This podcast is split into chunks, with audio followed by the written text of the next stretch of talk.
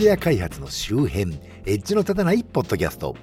ちょっと頑張ってポッドキャスト復活しようと配信ペースを上げている町田です。このポッドキャストはソフトウェア開発そのものの話題はそこそこにあまりエッジは聞いていないかもしれないけれどソフトウェア開発と関係あるようなないようなお話をあまり角が立たないようにのんべんだらりんとしていこうという番組です。さてなんか久々にこのポッドキャスト復活したと思ったら戦争の話ばっかりしててそれはどうなんだというところがありますが久々なんでエンタメの話でもしようじゃないかと。以前から私ちょいちょいウルトラマンの話をしてると思うんですけどね。スーパーマンクランククラーク・ケントは普段冴えない兄ちゃんの時はメガネをかけていてかっこいいスーパーマンになる時はメガネを外すと。しかしウルトラセブンは変身する時にメガネをかけると。どっちがかっこいいかねみたいなことを言ったりしましたね。そんなわけで私ってウルトラマン大好きなんですよ。子供の頃はザ・ウルトラマンとかウルトラマン80とかねやってましたけど。でも実はね僕あんまりその辺見てないんですよ。でもその少し前からそのザ・ウルトラマンとかウルトラマン80とか新番組をねブーストするためか初代のウルトラマンとかを夕方に再放送したりしてたんですね。私の兄貴は帰ってきたウルトラマン直撃世代なんでまあ喜んで見てるわけですよ。で私はウルトラマンエースの時代に生まれてましてね。物心つるつく頃にはレオも終わってたわけで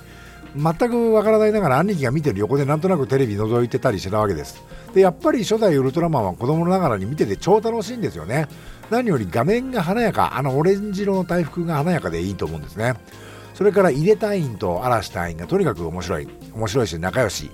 小学校低学年だったはずなんでね僕は。大人ってそういう楽しそうに仕事をするものなのかななんていう気分で見てたんだった気がします。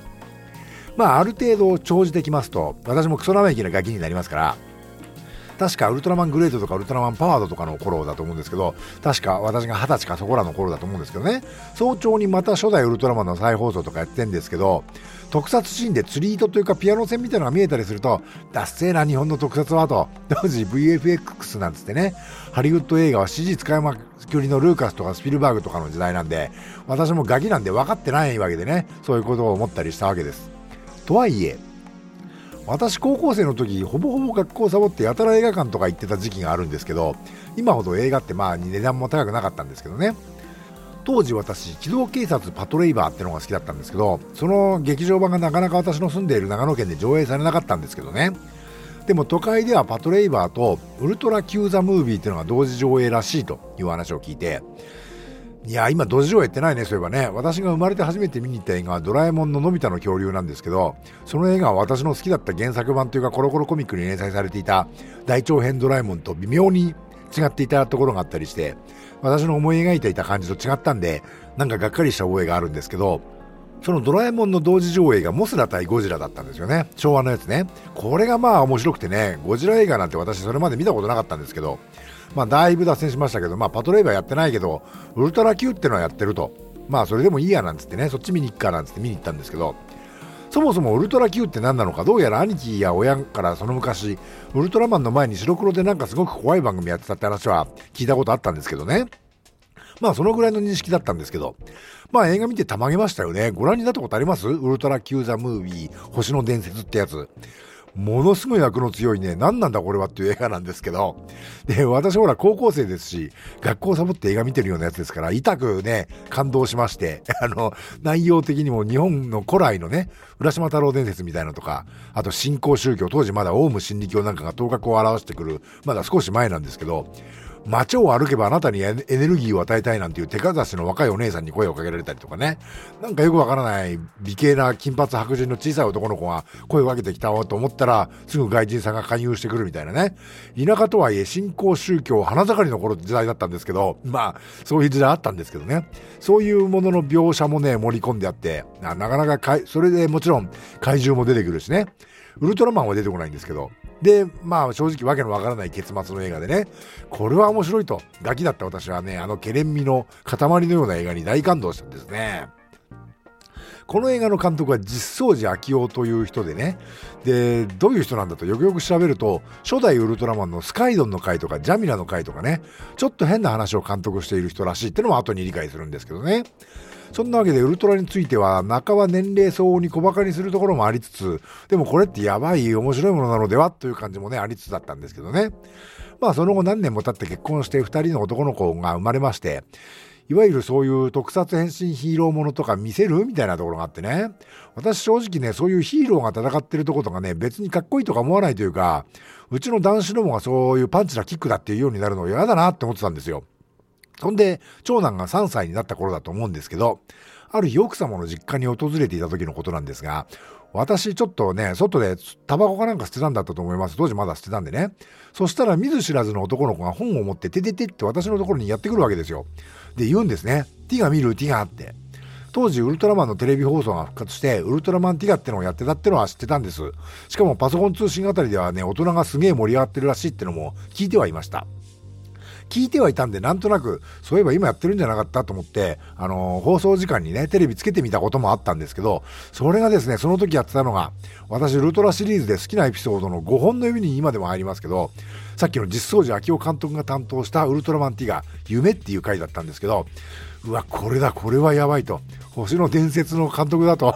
こんなのやってんの？と、これ子供に見せてんの？みたいなね、やばいじゃん。めちゃくちゃ面白いじゃんって思思いつつもね、思いつつもまあ、子供に戦い物見せるの嫌だなと思って、それっきり見てなかったんですけど。で、その子が持ってきた本はどうやら、テレビマガジンだかテレビくんだかの特別編集の絵本で、ウルトラマンティガの写真満載してるね、そういう絵本だったんですけど、え、何ウルトラマンティガそうだよ、見るでしょ？すげえかっこいいんだよって。そうなの？今ティガ終わってダイナってのやってるって聞いたけど、今やってんのはガイアだよ。そんないいからティガ見てよってね、言って、その子地べたに座って、その写真絵本を1ページずつね、めくり出すわけです。で、私もしょうがないんでね、横で見せてもらいましたけど。で、その子は一つ一つの写真を指さしながらね、例えばこれは何とかのシーンだとか、これは何とかいう怪獣だとか説明してくれるわけではなく、とにかくね、ほら見てよ、ほら、かっこいいでしょ？ティガ、ほら、ほらって言うんですよ。ぶっちゃけ私、面食らいましてね、な、何これって思って。しかも確かね、10月とか11月とかの夕暮れ時で、正直すげえ寒かったんですよ。でもその子が一つ一つ写真を指さしながら、ほら、ティガー、かっこいいでしょ、ほらってずっと言ってるんですよ。一つ一つじっくり丁寧にね。これはどういうことなんだろうと私、正直軽くショックを受けまして、あそんなにこの子はウルトラマンティガに惚れちゃったのかなと。しかももうダイその次のダイナモもあってガイアやってて、2年も前のヒーローなのにってびっくりしちゃいましてね。それもまあ、それはとにかくもう日が暮れてきてどんどん寒くなってくるんで、その子の説明はもう本の最後を過ぎて、もはや3週目に入ろうとしてたんですけど、ちょっとちょっと待ってと。もう寒いからさすがに帰ろうと。おいちゃん寒くて風邪ひきそうだよ、つってね。君も具合悪くなったら困るよ、つってね、解散したんですけどね。でさっき言った通り、もともと私は初代ウルトラマンには強い興味があったことはもちろんですから、そして一度だけティガもね、まあ後からその回はかなり独特な特殊回だったことがわかるんですけど、まあ見たわけで気にはなっていたんです。それより何よりこの子のティガのベタ惚れっぷりにびっくりしちゃいましてね。これ、そんなすごいものなのかと。でまあうちの長男も3歳だしそろそろまあ見てもいいかなと。正直うちはそれまでアンパンマンさえね見てなかったんですよ。戦い物なんでね。まあ親と一緒に見てちゃんと説明しながらいいかなと思いましてね。じゃあとにかく初代ウルトラマンの VHS のレンタルビデオのね第1巻と最終巻を借りてきたんです。私の記憶では第1話で早田と衝突事故を起こすやつとね最終話でゾフィーが迎えに来るやつがめちゃくちゃ印象に残ってたんででまあ子供と一緒にいましてやっぱこれすげえ面白いなと、まあ、うちの息子も食い入るようにね、食い入るように見てまして、で、次はじゃあティガ見てみようと。これもまあ第1巻と最終巻見ときゃわかるんじゃないのと。俺様のウルトラマンの記憶からすれば、第1話と最終話見りゃ大体わかるんじゃないのと思ってね、その2本を借りてきて見たんですよ。で、第1巻、あ、昔のウルトラ兄弟みたいのとはもう全く違う話なんだなと。正直僕はね、あの、ウルトラ兄弟とかって子供ながらに出せと思ってたんでね。あの、これはまあ、それでいいんじゃないかなと思ったんですけど。で、次最終巻を見てね、あの、伝説のエピソード、テイクミーハイヤーもっと高くからの最終3話分を見まして、しかもその前が超能力者キリノの話も入ってましたよね。やばいな、これと。やばいわと。全部見ないとこれと思ってね、今すぐ全部頭から見ないとってなったんですよ。子供がどうこうじゃなくて、私がすごいショックを受けちゃって、ウルトラマンティガに。で、俺がもう見ると。ウルトラマン見るぜってなっちゃってね。もうそこから怒涛の勢いですよ、私。あの、子供どころじゃなくて、とにかく私がティガ、ダイナ、ガイア、制覇、劇場版も見てね、初代ウルトラマンも最初から全部見直して、ウルトラ Q はなかなかレンタルビデオが出てないんだけど、断片的にあるやつがあんで、ね、それを何とか借りてきて見てってなってね。それからウルトラマンにハマったんですね、私は。なので私にとって子供の頃から好きだったというよりは、子供の頃はちょっと気になった程度なんですけど、マジでハマったのは大人になってからなんですね。そんなこんなで近年は超名作ウルトラマン Z の放映やら、ウルトラマンウルトラマントリガーの大ヒットやらね、庵野秀明、樋口真嗣のあの新ウルトラマンももうじき公開になりますし、ウルトラマン周りでどうもね、だいぶ盛り上がってますんで、このポッドキャストもね、ウルトラマンの話もしていこうじゃないかという気分になってます。そんなわけで、今回は私にとってのウルトラマンとの出会いでした。できれば皆さんもウルトラマンとの、ね、出会いとか教えてもらうと嬉しいですよね。あのー、うちの配信サイトのところにメールフォームもありますし、あの、ツイッター、フェイスブックでハッシュタグ、えー、ひらがなでのたたで書いていただければなんとかね、拾うと思いますんで、教えてくれるとね、あのー、私も盛り上がってまたウルトラマンの話すると思うんでね、ぜひお願いします。というわけで今回のお話の情報元や関連情報はショーノートからリンクを貼っておきます。おきます。だって今回関連情報ない気がします。今回の配信は https コロンスラッシュスラッシュ noedge.matchy.net ノーエッジ .match.net スラッシュ175からご参照いただけますよ。と、ポッドキャスト、Apple Music、Amazon Music、Google Podcast、Spotify 他で配信中です。Twitter や Facebook ではハッシュタグのたた、ひらがなですが、それで追っかけてみてくださいねと、ご意見ご感想ものたたのハッシュタグでお待ちしておりますよ。というわけで、ではまた。